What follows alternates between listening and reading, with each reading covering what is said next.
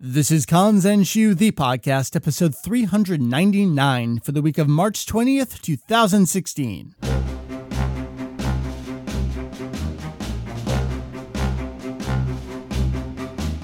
What is up? Welcome to Kanzenshuu, the podcast and extension of the all encompassing Dragon Ball fan site, Kanzenshuu. We cover anything and everything Dragon Ball in hopes of enlightening and a little bit of the entertaining. Once again, it is me. I am Mike VegettoEX. I'm starting up the episode for you. I will wrap up the episode for you. I have a wonderful guest, not really a guest, because he's one of the other Kanzenshuu guys, uh, joining me for a topic this week. What is on tap for you? We have a full episode, and hear me, I'm getting right into it. Uh, these last few episodes, the recording the topic gets me even more excited for producing the show because I know what's in store for you. This week, we are continuing our impromptu, apropos of nothing series on name translations in Dragon Ball. Uh, we have a topic for you entirely dedicated to the word, the phrase Majin, uh, where it came from, how it's used outside Dragon Ball, and how it actually has been translated, perhaps unbeknownst to you, in Dragon Ball in both the TV series and the comic book. So Jake Herms will be joining me this episode to talk about Majin. Other than that, uh, it's actually been a really slow week. I'm recording this Sunday morning, so we had our first episode of Super in two weeks last night. Episode 35 just aired in Japan. Uh, the news has been very light, so I don't really have a news section for you, but to run things down, well, we got the cover art for Toyotaro's first collected volume of the Super manga. We know there's going to be an interview with him and Toriyama in it. That's due out April 4th. And then the only other interesting thing that we've posted so far is Hit did have a speaking role in episode 35 of Super, played by Kazuhiro Yamaji. That's the news this last week. Uh, I say that V Jump, the May 2016 issue of V Jump, did just come out yesterday in Japan on the 19th. We're still waiting for our copy to arrive, and we will cover all the news in it. There is news on the new 3DS game, which appears to now be called Fusions, not Project Fusion. But uh, we do want to, of course, independently confirm all the Japanese text in the magazine ourselves, so you can look forward to that coverage of that game and anything else that's in the issue in the very near future this week. So without an actual news segment for you this week. What I wanted to do instead is follow up on last week's podcast episode. I had a great time recording that Legends retrospective with Randy. We got a lot of feedback on that episode. I think that's the kind of thing people have been craving and really waiting for and anticipating. Um, that really meaty stuff that honestly, I, I feel like we do the best. And I'm really proud of that. Uh, we talked about the game itself, but also the atmosphere of the time. What were the other games that were available? How was Legends different? Something that we were able to share was that behind the scenes commentary from the game developers themselves from that special text file on the game disc. So, what I wanted to do is actually, we haven't done this in a while, share some of that feedback that we received on Twitter, on Facebook, on our forum, um, because I really appreciated receiving these comments and it seems like you all appreciated that episode. So, let's share the appreciation with a few of these comments. DJ Kirby J on Twitter says, I was just listening to Legends music yesterday, kind of out of nowhere, and now you hit me with another nostalgia shot. Thanks. Well, uh, no problem there. Um, Ryan, our buddy Caster, said uh, a few things here. I own both the Legends DBZ games for the PC Engine and the PlayStation, and never realized the PlayStation one was a spiritual sequel. So yeah, I think a lot of people kind of missed out on that. Um, the PC Engine game, the TurboGrafx game, was uh, a bit more complicated. Uh, it was a, a first trial run of that game system. A lot of people didn't pick up on the connections there. Something else Ryan shared. Uh, I, I wanted to say this for a variety of reasons, and, and this is not just a patting selves on the back kind of thing. Ryan said, uh, This is like the most amazing Kanzenshuu podcast episode ever. Good job, Randy and Mike. I want to share that because um, you're going to hear something later this episode in teasing next episode, uh, diving back to the early days of Dragon Ball fan sites, there was a lot of animosity back then, and a lot of us didn't get along. We don't really know why we didn't get along back then. And it really warms my heart that some of us are still around and we've been able to become friends and to be able to share this kind of positive feedback. Um, so, Ryan, thank you. That actually really means a lot. I'm really glad that you, in particular,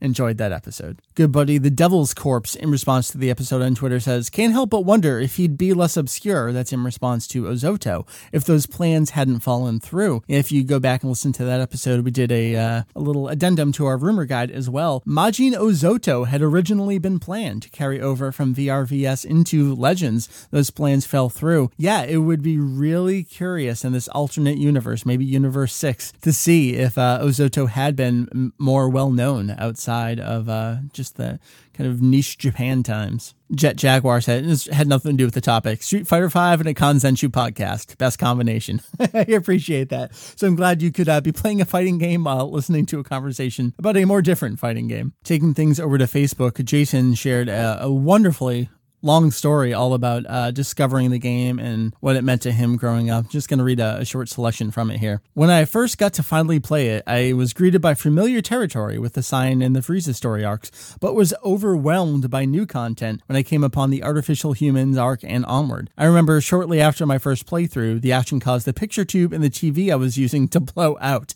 Then by the end of the school year, I took the game and Saturn to school, and all the other kids were blown away by it. That's horrifying to know that Legends may have destroyed your television. I'm really sorry. I think it was worth it though, right? Over on our forum on Kanzenshuu, in response to the episode, uh, a couple things Blade said here.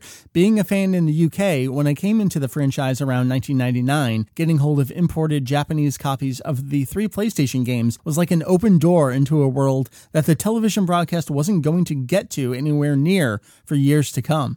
I remember how excited I was for Final Bout, being at the time an incredibly pretty looking game, but I recall even as a 10 year old, the frantic and unique battle mechanics of Legends captivated me completely. To this day, even with an awareness of the effect nostalgia has upon me, is probably my favorite Dragon Ball game. Going even more internationally here, I mean, anything outside of the US is international for us, whatever. Uh, MC Dave G shared uh, quite a bit here as well. There was this magazine Level in the Czech Republic, which was mainly about PC video games, but sometimes the consoles got the spotlight, as the console community wasn't that big in the 90s here. And there was a one page article on DBZ Legends with screenshots, but the game was mislabeled as Dragon Ball Z Dragon Quest for whatever reason. There was this screenshot of Vegito flying backwards from the enemy, and it looked awesome as the picture was small. He wraps up saying, As you said, every game was awesome. In retrospect, the only other good game I revisit to this day sometimes from nostalgia is Super Butoden 2. Puto shared with us the European version removed the Joji Yanami narration and additionally had an atrociously incompetent translation of French. For example, Z Senshi, Z Warriors, was translated as Super Saiyans, a misspelling of Super Saiyans or Super Saiyans, and Saiyajin was translated as uh, basically space mercenaries, presumably based on the series French dub using Space Warriors. So the chapter with the Nappa Vegeta fight was essentially translated as Space Mercenaries versus the Super Saiyans, and it doesn't get any better from there. Hell, even the loading screen has a typo on it. Truly a translation of legend. Thank you for sharing that with us. Um, yeah, that's one of those things where, yeah, you technically got the game, but it was translated like garbage, it sounds like. Rap Ratty shared, I think what made this game so special, and you guys touched on this, was the animation. It was stylized in a way that modern games are incredibly afraid to do, but the result was a kinetic and frantic sense of battle that is unique to this title. The way the camera can't quite keep up with you as you're ping ponging your prey around was incredibly effective and satisfying. Obviously, this is something that only really works in the single player game, and I think in their quest to craft a competitive, balanced fighter, devs are missing out on delivering the definitive definitive Dragon Ball video game experience bunch more comments uh, I could read for a while here, but I really wanted to share some of those things. Uh, I think it really just was one of those topics that resonated with people, and that makes me extremely proud, extremely happy. Uh, hopefully, we can do something like that again in the near future. Uh, maybe with a little game called Dragon Ball Z Hyper Dimension for the Super Famicom, which as of next week is itself officially 20 years old. Holy cow. Things that were contemporary as I was getting into the series uh,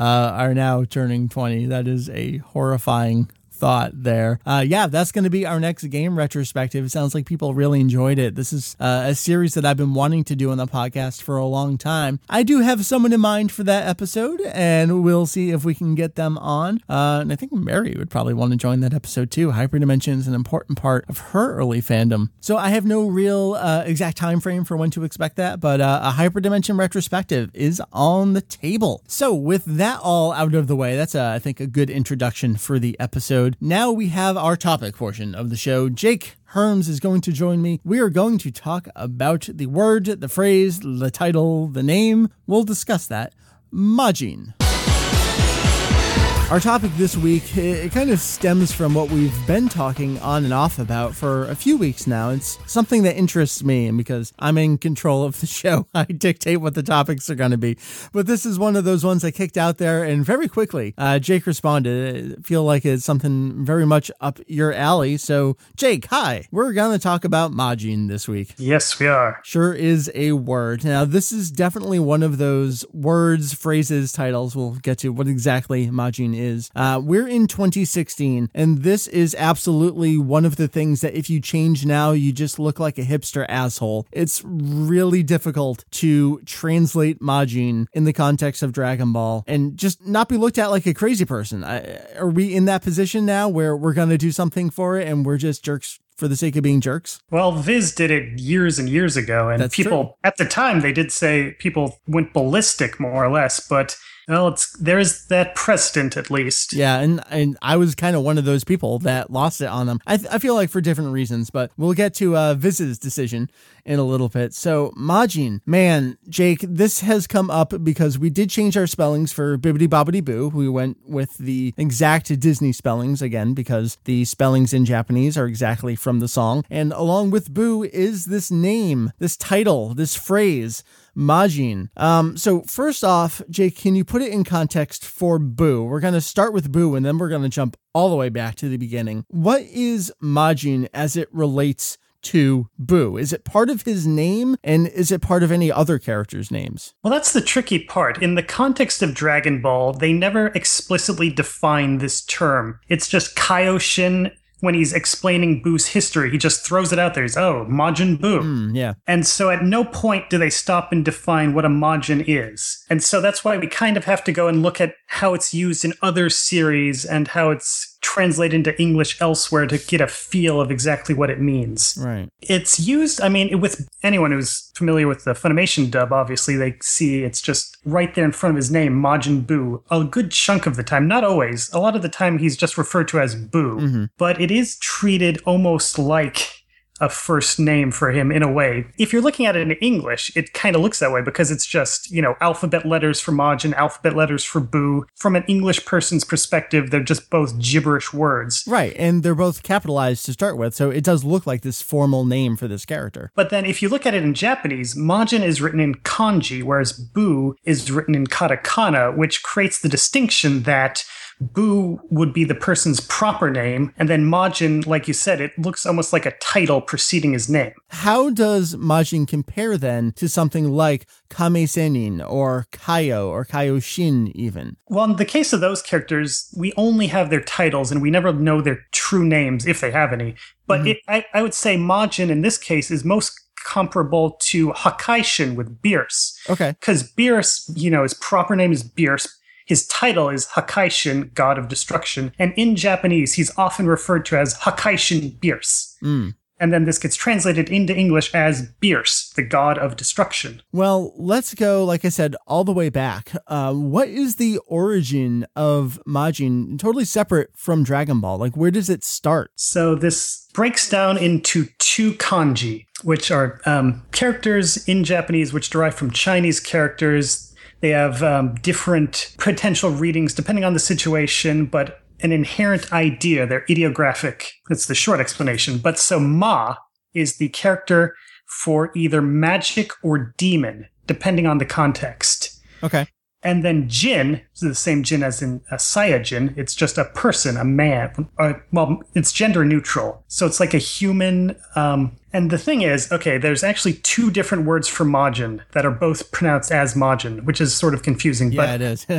Okay, I guess we might as well get this out of the way now. But there's Majin with the character for ma- person, and then Majin with the character for God. And simply by coincidence, these are both, in this case, pronounced Majin. I guess we can talk about how various kanji have different readings. Um, I know we've talked about this before, but in Majin specifically, as it relates to Boo, the Jin there, as you said, uh, also in Saiyajin, but Jinzo Ningen, it's actually the first and the third kanji are the exact same kanji, but because of the words they're part of in the surrounding context, they have different meanings. So for this alternate Majin reading, you're saying that's the kanji for what? For God. For God, okay. And so it's the same the kanji, same kanji in Kami in Mm-hmm. Kaio Shin. And so from Shin, in this case, the sh becomes a j sound. So it becomes from Ma Shin, it becomes Ma Jin. Got it. And actually, it's funny. Sometimes in Japanese, people will mistakenly write Majin Buu's name with the kanji for God. Mm. And in fact, like if you go to Japanese Wikipedia, they have an entry on Majin, and they do explain, like theoretically speaking, if they use the character for person, it it's like a Majin who's closer to a human being, whereas with God, it's as you might expect, it's a more godlike entity. But they they admit that in practice, these words are pretty much used interchangeably a good deal of the time. And Boo is kind of uh and I don't know how to phrase it because he's neither a human in the context that we would normally think, but he's not really a god either. But he has the power that just exceeds the, the gods in this universe. So he's kind of thought of as almost a god of destruction in some ways. Yes. so if you think about it in that way, so it's a magic or demonic person, mm-hmm. or as you might think, a somebody with magical supernatural powers. Which is also like, okay, if you go by the definition on Wikipedia, a Majin is like someone with supernatural powers that defy those of ordinary humans, and they appear in mythology a lot of the time. And so this word is actually used often to refer to, for instance, the Ashura of Hindu mythology, Oh, of course. and then um, here we go, the jinn or genie of Arabian mythology, and other examples like that. And I guess if do we want to go from go through some examples of this word in outside of Dragon Ball, or Yeah.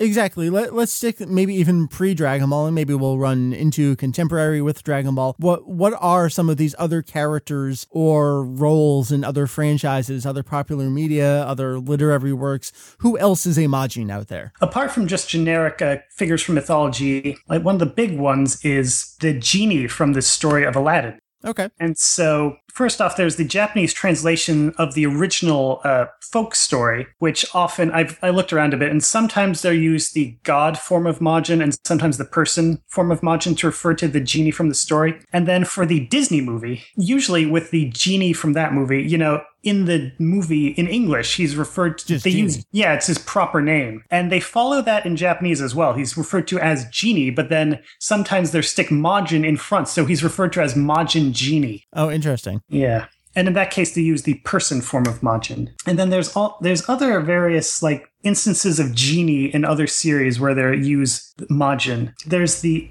I'm not familiar with the latest uh, generation of Pokemon, but apparently there is one called Hoopa, which is vaguely genie based. It, and so it has like two forms. One of which is he's like imprisoned or restrained, and then he has like a big evil looking form. And the second form is referred to in Japanese as a Majin Pokemon, which is translated in the game as a Djinn Pokemon. Ah, all right. You know, Jin with the D J I N N, which, you know, long story short, our word genie comes from this Arabic word. And so they're essentially just two different ways of saying the same thing Okay. in One Piece, this is jumping around a bit chronologically, but it pops up a few times in this series, often translated as demon, but there's the giant zombie monster Oars, who in that case it's translated in, I guess, in the official translation as a devil. Okay, that makes sense. And then in Digimon, uh, there's a cat, a whole category of Digimon called Majin Digimon, and some of these it's like half and half if they're magic based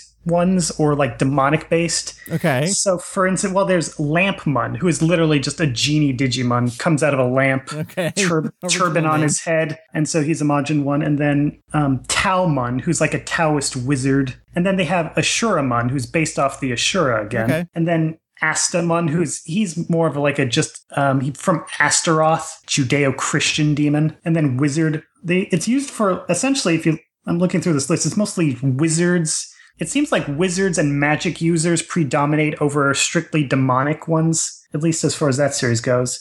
This is really bizarre. The Japanese title for the original Bela Lugosi Dracula movie is in Japanese Majin Dracula. Is it really? Yeah. That's awesome. There's this manga series which is called just its actual title is Majin the kanji and then the English word devil. hmm So obviously in that case that's how they translated it. And then oh there's the um, Jump series literally in Japanese it's uh, Majin Detective Neuro which is translated in English. The official translation is Supernatural Detective Neuro. Hmm. And the character Neuro who's called Majin in Japanese, the tra- English translation uses demon. Got it. Then in Yu Yu, Yu Yu Hakusho, this is a bit weird. They don't use it in the series proper, but there's this is kind of a spoiler. Okay, there's a form of one of the characters which is called Majin in some of the video games, and in that case, again, it's more like a demon, a devil man. hmm And very bizarrely, I don't know if you're familiar with the heavy metal band Wasp. I am not. Okay, but uh, they their self-titled debut album in Japanese, for whatever reason, was renamed Majin Den or Legend of the Majin. Okay. Anyway, so that's my brief overview of uses of the term outside of Dragon Ball. I want to hit one more that uh, our friend Rachel noted Oh, yeah. uh, on uh, Twitter just before we started recording. And this is about Final Fantasy, but I kind of want to pull it over to Chrono Trigger, which I know you recently replayed. Did you replay in Japanese? Yeah, Okay, so this is going to work really well. Um, so Final Fantasy III is the first Final Fantasy game to use the job system, where you start as one particular type of role, and then you can even upgrade that type of role. So what we know as the Black Mage in Final Fantasy III can move on to its expanded version of that role, which in the English localization is called Magus. Now, Rachel says that in Japanese, this next role up from Black Mage is Majin, which I thought was really interesting. Um, Jake, can you tell us about the character in Chrono Trigger that we know as Magus and his various titles? well, in Japanese, he's called Mao, which is, again, just king, the character for king with that same Ma. So, Right, Demon King. yeah, depending on context, it could be Demon King or Magic King. And he's kind of both. Yeah, that's the thing. I mean, they often, a lot of stories will use that ambiguity. Yeah, Like also in Chrono Trigger, there's the Mazoku, the demon race, who are they're demonic creatures, but they're also defined by they're the only race that can use magic. I, I want to talk about Mazoku with Dragon Ball too, so we'll get to that. But anyway, so uh, with Magus in Japanese, he's Mao, which is the same Mao Demon King is the same title in Dragon Ball for Piccolo Daimao, the Great Demon King, and then Dabra is not within the series proper, but in some of the games, he's also called just a regular Demon King. And so they translated this for, in the case of Chrono Trigger, it was adapted into English as Magus because Magus comes from Magi. It's like a wise man, a wizard Mhm. in uh, Zor- Zoroastrianism. I believe. And so that's it's the English translation actually adapts it two separate ways. With the character himself, he's called Magus, Magus, and but some like they treat that almost as his name, I guess, but also they translated as Fiend Lord. And I wonder what's different because I didn't play the original Super Nintendo translation. I only played the DS translation. So I think they played that version or that um that way of translating up in the DS version. Yeah, like I know the his castle, which in Japanese is just like Maojo, Demon King Castle. In the English version, it's translated as Fiend Lord's Keep. Yeah, yeah. and then other instances where Fiend Lord pops up. But I have to assume in the case that they use Magus for no, in large part because it's five characters long, which was the character limit Right. they were dealing with for character names, which is also why Chrono they had to take out the H, H. Yeah. just because you know they had these technical restraints for how long a name could be. Otherwise, they might have just called him Fiend Lord all the time, possibly. Mm, yeah, yeah. All right. So what's next? Do we take it to Dr. Slump now? Yeah, so prior to Dragon Ball, with T- Toriyama used the term in Dr. Slump for a Majin of the teapot, who is essentially just a genie in the most generic way you could imagine, where he, he as the name implies, he comes out of a teapot, he's trapped in there, and then there's this bad guy from a vaguely Middle Eastern themed country who uses this as his final weapon. And so this Majin comes out and he looks very similar to Boo with the vest and the kind of baggy pants and the pointy shoes. Right. And he's big. And yeah, and he has the ponytail, which you see a lot of with genies. Yeah.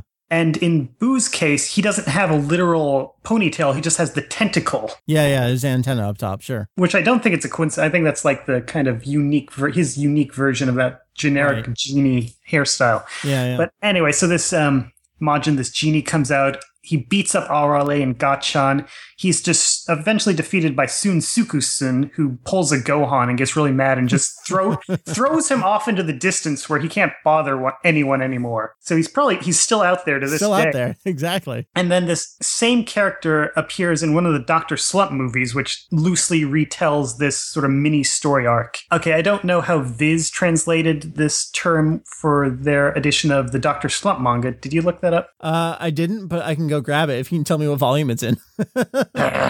I don't know because I only own the Slump Kanzenban. All right, well, start talking, and I'm gonna go over and grab a couple volumes. okay, well, uh, I'm going to bet fifteen dollars that they translated it as genie, just because that in that this context, like, there's just no two ways about it. It's just the most genie esque character you can imagine. But then in the um, the movie version, which was released by Discotek, uh, I actually. Uh, prompted them to use Genie in their subtitles. They were going to use Majin. Believe they switched it to Genie at my behest, but I not sh- I can't quite remember now because it was a few years ago. I wonder if this is the line. A terrible monster resides within that teapot. Should he open it, the whole island will be in danger. Yeah, that's probably it. Yeah. So so they went with monster then. So I now owe you fifteen dollars. All right, cool. So wrapping up Dr. Slump, what is the first instance of Majin in Dragon Ball? Do we go to movie two here? Yeah, chronologically, this would be first by a small margin. Dragon Ball Movie 2 is Majin-Jo no Nemuri Hime, translated by Funimation as Sleeping Princess in Devil's Castle. And so in this case, Majin-Jo, Devil's Castle, it's the Majin again, but in this case, it's the God version of Majin. Mm, okay. It is, I find it very interesting that Funimation got away with just calling it Devil's Castle. And you know, that really makes sense because it's the God version of this thing, and kind of the antithesis of God would, I suppose, be the devil. That Yeah. makes sense. I mean, it makes sense, but like for censorship reasons, Yeah, like I I guess because it was a home video release only, Yeah. and they weren't with Saban anymore. They kind of had no idea what they were doing. Um, I feel like "Devil Sleeping Princess in Devil's Castle" was the de facto translation online at that time anyway. So Hmm. I wonder if they just kind of took it from whatever they saw online. And of course, the other factor is in this case, Devil's Castle is run by a character named Lucifer. Right, right, So it makes sense in that context. sure. But so, so the movie title uses the god version of Majin, but then confusingly, the actual movie credits refer to some of the creatures seen in the movie as Majin with the person kanji. okay, so it was kind of in use there in that movie, even though the title wasn't necessarily. Yeah, it these are just like nameless mook characters, and so they're named in the credits and also what those like design images and some of the Daizenshu. It's just like Majin A, Majin B, Majin Is C. Is it really? Okay, got it. And so that's um, movie two. And then very shortly after that, chronologically, was Dragon Ball Episode 81, which is the uh, Goku goes to the demon world. And so, Uh, which in, in many ways is like a redo of, it's like the super version of DB movie two. Like if Dragon Ball Super retold that Sure, movie. sure.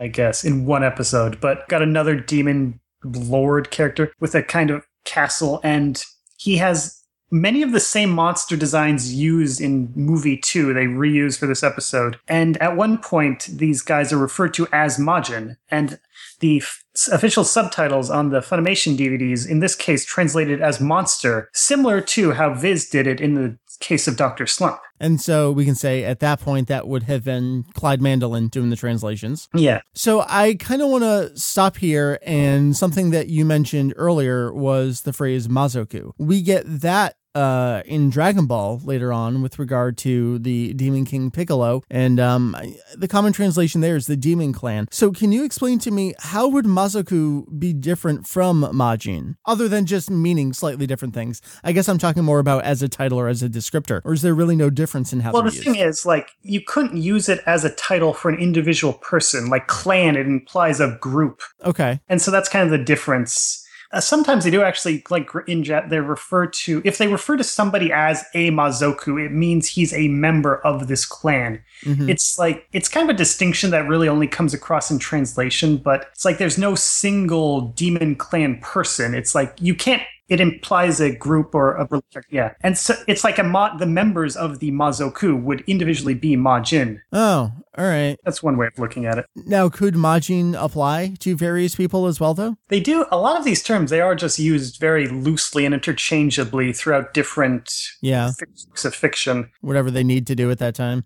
Yeah, it's hard to get too prescriptive about exact definitions. Um, I know I've like you see people actually argue like they say that the people killed by the Mazoku they don't go to the afterlife, and Right, then right. people say like, well, does that is that why we don't see the Kaioshins killed by Boo? And like this is an argument I've seen various like Japanese fans make, which is interesting because it shows that to their minds, like Mm-hmm. Boo being a Majin would have the same characteristics as a Mazoku, even though he's never directly called that. So it's like you, Oh, all right, it's fascinating. you can see how it's kind of fluid. Uh, after this point, are there no more mentions of Majin until Boo? Not okay, well, not in the main series, but there is in video games Majin Ozoto from oh, that's true. that arcade game. Yeah, and I guess I do want to talk about that because um, as we're going along here, something that I wanted to mention each way or or each step along the way is what were those official translations of Majin in each case. So we talked about the Doctor Slump one where they kind of gloss over it with Monster. Uh, we talked about Dragon Ball Movie 2 where uh, it was a slightly different Majin, so that became Devil. We talked about that episode in the Dragon Ball TV series where Clyde went with Monster. So Majin Ozoto, the interesting thing about uh, the VR VS arcade game is that it came with its own internal English localization. In Majin Ozotto is rendered in English as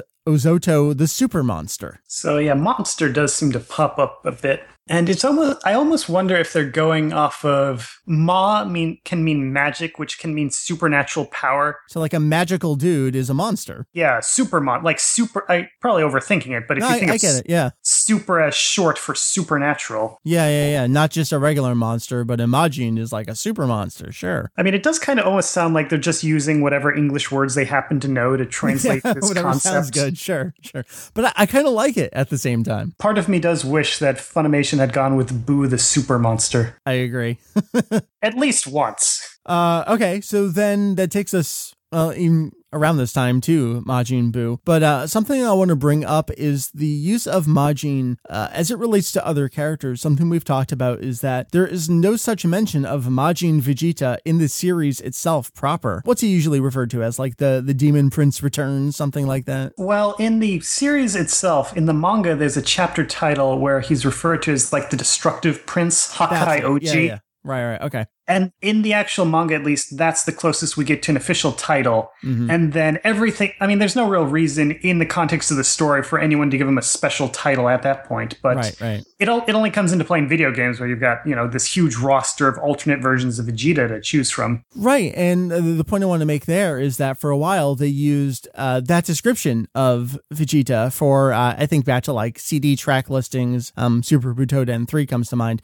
Uh, he's not called Majin Vegeta in a Japanese video game. I didn't do the proper fact checking here, but it wasn't until the PS2 era. So we're like a decade removed from the manga before an official piece of Japanese merchandise refers to him as Majin Vegeta. And the other thing to bring up there is that so Vegeta in the story is never called a Majin, and we never see anyone, any other of Babidi's minions called Majin, but Yakon is described as a Maju, Ah, which is it's the Ma again, and Ju in this case it's a beast. Right, right. So Kaioshin refers to him as this, and again, there's no explanation for what that means. yeah, but he just tosses it out there and you're supposed to go with it. Yeah, and it's it's the same setup as Boo. He's call, he calls him Maju Yakon, and it seems like in this context, at least, it's like a if Ma Jin is a demon or magical person, Mhm. and Maju it's just the character for beast. It's like it seems like Yakon is essentially an animal version of whatever Boo is. All right. So I think where we're going here is that Yakon would not be able to participate in the uh, God of Destruction selection tournament because he's just a mindless beast. The big takeaway. Ah, all right. We've solved the problem here, Jake. Case closed. So not just Yakon, but Spopovich, Yamu, Pui Pui. Um, I, I think the, the big question here is they all have the branding, though, so to speak. And that does bring in the question of what exactly does that M symbol stand for? Because in the English speaking fandom, we're kind of a trained to see it as being short for Majin because in not only the Funimation dub, but the most of the official translations and most of the subtitles, Majin is left untranslated, whereas Babidi. Babidi is a Madoshi in Japanese, a wizard, and that's mm-hmm. translated. And it's like, if you think about it, it actually makes a lot more sense for that to stand for explicitly referred to as Babidi's like signature, his um symbol. Right. So it actually it would make in co- that context more sense for it to be short for Madoshi than Majin, but it's never explained in the series. But then um, Toriyama in one of the full color comic Q and A's he gave this very typically vague, non-committal answer where he's like, "Yeah, it just kind of stands for magic in general." So, all right, essentially, you know, it's the the kanji ma and so instead of doing that kanji, he just mm-hmm. did the letter M essentially to make All it right. a bit more unique or uh, easier. Well, I mean, Piccolo had already uh, got the trademark on the kanji on for M itself, yeah, putting it all on all his stuff. So this is unique and easier to draw. And that's uh, that's a, a very recent answer from Toriyama. I feel like the Madoshi versus Majin conversation was something that was had online for many many years. Um, this kind of I wouldn't say puts the final nail in the coffin there, but gives us uh, a little bit more to work with. Um, that really brings us kind of to the end of the examples, unless there's anything in GT or Super going on that you can think of. I mean, not to my knowledge. I guess if we're talking about translations, all of the Japanese merchandise, when they use English mm-hmm. alphabet spellings, it's always Majin left untranslated, and then with a, a hyphen, and then right. Boo spelled O O. So um, I guess let's wrap up, like you, you just gave here. Uh, other examples of the translations or non translations. Um, the Japanese merchandise, it's very consistently Majin Buu, uh, with or without the hyphen, mostly with the hyphen, Majin in our alphabet. Um, something you refer to, Viz, their English translation is kind of like the biggest parallel here. Uh, Majin was translated into Jin, Boo the Jin or the Jin Boo. Uh, we never really got Majin left untranslated in Viz's translation, did we? No. So usually they do use Jin, and then sometimes they throw Genie in there, I guess mm-hmm. just for clarification. Right, right. If you don't know that word. Well, that brings us to the big question here. Uh, we've outlined all these examples uh, outside of Dragon Ball, but even within Dragon Ball itself all these times that Majin has been translated as a, I would say, a perfect parallel in our language and within our alphabet to, you know, get that meaning across. Uh, like I said at the very beginning of the topic, though, it's 2016. We're in a position where if you try to do anything different, you're basically just a crazy person that can be ignored. So are we stuck here, even though I, I feel like it's such a crazy situation where you have people that are the most diehard dub fans say, you know, stop using your Japanese terms terms. Well, what the fuck, man? I mean, Majin's a Japanese term, and you're tossing it out there like it's nothing. Like, are we stuck between a rock and a hard place here? I mean, for to them, it essentially is nothing. It's just a gibberish word that refers to this character. Yeah. I mean, like in well, like in Harry Potter, where there's if I knew if I was a Harry Potter fan, I could come up with a really good example right now. But right, sure. you know, there's just we're used to. I mean, there are lots of examples of just gibberish words in fiction that are used to refer mm-hmm. to unique creatures.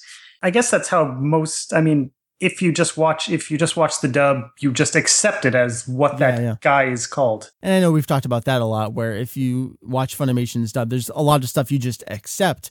Uh, I know one of your biggest pet peeves is the half translation of King Kai, where Kai is is that his name? Well, no, that's actually just half of the word that they ignored there. Um, is Majin a good enough parallel to that half translation there? No, I think I think leaving it untranslated is a valid choice. I do think the only problem I have is that when somebody does choose to translate it, which is also a valid choice, people mm-hmm. who are used to it being untranslated just automatically jump on whoever translates it as they think there's something wrong with the translation when actually it's another legitimate way of adapting the term into English. Yeah, I think one last example of this translation I want to bring up. This is from 2013. Uh, if you remember that there was an IMAX version of Battle of Gods in Japan. Uh, it was very big, um, very heavily publicized. The uh, IMAX company actually put out their own English language press release about it. The interesting thing here is that you have this movie company that, yeah, they're working with Dragon Ball, but they're putting out their own press release independent of Toei. And so they have these names and this outline of this script. And again, I use this word independent because it's completely independent of anyone else. They looked at it and they said, huh, okay, Majin Buu. They translated translated this as filling the 10 year story lapse after Demon Boo is defeated. That wasn't us translating a Japanese press release. That was a press release in English originally from IMAX, and they went with Demon Boo. Like, oh, none of this would be a problem if everyone, if people as a whole knew what the word Majin meant. They could yeah. just see that and go, well, oh, these people opted to translate it. Mm-hmm. Whereas we're in this weird position where a lot of people just don't know what it means. So whenever they see something not different to what they're used to, they just assume it's wrong or they're confused or I mean it's not really their fault, but it's just it's a pointlessly complicated situation. If we were to ignore the entire history of this franchise, if we got this fresh, we were a completely independent organization and we were assigned to translate the Dragon Ball series. And Jake, this is the wild fantasy world that I think a lot of people have. Jake, you're in charge of translating Dragon Ball. You get to the story after Cell is defeated. You get this character introduced in Japanese as Majin Buu. What do you do? I mean, it's obviously hard to really put myself in that position. I know. You can't do it, can you? But just looking at the majority of ways that the term does get handled whenever it pops up in different series, I'd think that anyone, any hypothetical person starting fresh would probably translate it one way or another. I think Dragon Ball is like the main example of it being left untranslated in an official um, English translation of a series. I think Yu Gi Oh is another example I kind of didn't mention earlier, but mm-hmm. so I would think that I don't know in some the version of me that exists in like Universe eighty five, uh, yeah, the would probably translate it as monster or something like that. Now, why would you opt for monster versus genie versus Jin? Well, I, I know, it's hard to. I think, well, personally, I'd probably prefer to do genie just because he has a lot of genie imagery. Yeah. Like uh, re- recently, actually, I was just watching The uh, Thief of Baghdad, which is this 40s movie, which was kind of like the inspiration for Disney's Aladdin. Okay. Where it's like, it's got a villain named Jafar, and there is a genie in that who is very like just even watching it he was very reminiscent of boo in that he appears in smoke and he's actually a jerk like he's not, really like compared to the Disney version, you know, with the lovable Robin Williams version of the character, this guy, he's like, he, he's the original conception of a genie where he's only working for his master because he's been freed from his prison. Mm. And like, he doesn't like his master. So, like, when his wit, he agrees to do three wishes, and then when those are up, he just leaves even though his master is like in danger of imminent death. Yeah, so he's yeah. like, you know, he just explicitly doesn't care. And it's very, the whole relationship is very similar to Bibbidi, to Bobbidi and Boo in the series. Yeah, yeah, it definitely sounds it. So, I mean, it's obviously, it's hard to give a straight answer to like what I would do if I was starting fresh because I can't do that. But I think probably Genie or, well, I still do like the sound of Super Monster, but I guess I wouldn't be starting fresh. I probably wouldn't come up with that without the example of that arcade game. Well, I think at this point we're, uh, we're still going with Majin Buu on the site because um, it's tough, man. It, it's really tough. You don't want to completely alienate the, again, over 30 years of Dragon Ball fandom, and in this country, 20 years of Dragon Ball fandom, and even pre Funimation. I mean, there were fans out there, and they just refer to him as Majin Buu online. So it's like that's what he's always been. And I don't know that it's our place to change that, but I, I think having that discussion um, could maybe at least open a couple other eyes. And um, I think the, the way I want to phrase it is all right, maybe we lost the battle on Majin Buu maybe there are some other examples of character names out there. Um, I definitely want to translate all of the uh, Turtle Hermit, Turtle Sage names. That's how I feel. I don't want to leave that stuff untranslated anymore. Mm. I mean, again, I don't think there's anything inherently wrong with leaving Majin untranslated. I as opposed to, I actually don't think leaving Kami untranslated is inherently bad either. But it's been used in the past as a way of kind of obscuring the fact that the character's a god. Yeah, yeah. So I know it's like it's not like Funimation is trying to obscure that Boo is actually a genie. They just chose not to translate it. Right. So, like again, I don't think there's. It's not anyone's fault that a lot of people just don't know what Majin means. But yeah, it's just the circumstances of the franchise. I don't know. You mentioned King Kai earlier, so an, a, a parallel. If Funimation had handled Majin like they did King Kai, they would have called him like Ma Man Boo. or something right. ridiculous like that. Sure, sure. So it's we're very fortunate that didn't happen. Oh no, I kind of like that. Can we use that on the site? My man boo. Starting tomorrow, we're change the word filter and everything. All right, Heath, get on that. Oh, Jake, let's bring our topic to a close. Before I get rid of you, though, uh, people uh, can follow some really fun stuff on Twitter right now. You're doing a watch slash rewatch of uh, the entire franchise, starting from the beginning. You haven't seen a good portion of some of this Dragon Ball stuff, right? Yeah, I'm right in the middle of the big chunk of episodes I've never seen before, which was essentially after the 21st tournament to about the first quarter of the Piccolo arc. Yeah. Because for nonsensical reasons, I know I got the, the you know Funimation had the Piccolo Part One and Part Two sets back in the day. Right, the two disc sets. Yeah. So I when I I went to the store one day and they had Part Two and not Part One, and so because of that, I winded up never getting Part One until you know years later, and then I never watched it because I was always planning on doing a big marathon that I not gotten to until right now. Well, I mean, even beyond that, they were releasing everything at that time out of order, not just DBZ, where we didn't get the end of the Cell arc on home video till the end. Uh, they put out the Piccolo stuff before they put out, say, the end of the Red Ribbon stuff on DVD. So, I mean, never mind just part two over part one. There was an entire story arc that you couldn't get yet because it came out later. Well, I think they released with a uh, part one and two of the Piccolo arc. I think they released it in order. They just at whatever Best Buy Yo, I no, went no. to back in the day. No, I, I, yes, yes. I mean, those two parts, I think they may have even come out the exact same day, but I'm saying the rest of the show, the arcs were out of order. So follow along with Jake. Uh, and then we're actually recording after Dragon Ball Super, and there's always good Super talk. So um, follow along, but then all that stuff does make it onto the website proper uh, as soon as the rest of us can get around to cleaning things up. So our topic at this point, our recording is just about to hit 45 minutes. Uh, I didn't really expect it to go that long, but I loved having this chat. So thanks, Jake. Yeah, no problem. All right. Well, our topic is now officially over. Let's wrap up the show, shall we?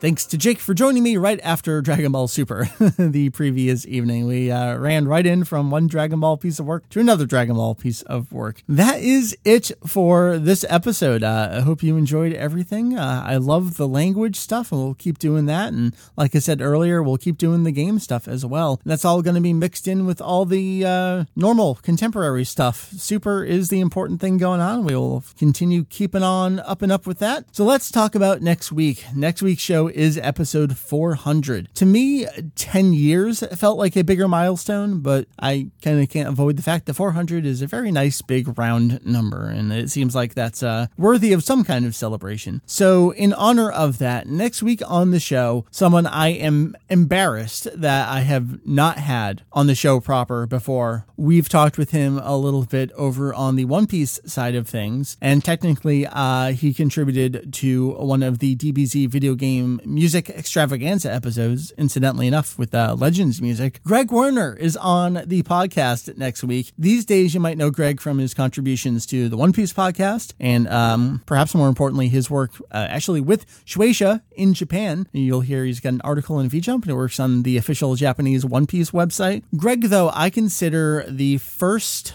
of the second generation of Dragon Ball website maintainers here in uh, North America in the English speaking fandom. Greg started the Ultimate DBZ info site in uh, mid 1997. I came shortly thereafter uh, with a slew of other people in uh, early 1998. But in 97, in a world post Wuken, post Daimao, post Curtis Hoffman, post Cardass, um, it was Greg SRE, and then it turned into myself and Mary. Uh, we had Chris Psaros a little bit later on. Like that was all kind of second generation. Greg was really the pioneer of that group. We were all a little bit younger than the old guard, and we came in swinging, not really knowing what the hell we were doing or what we were talking about.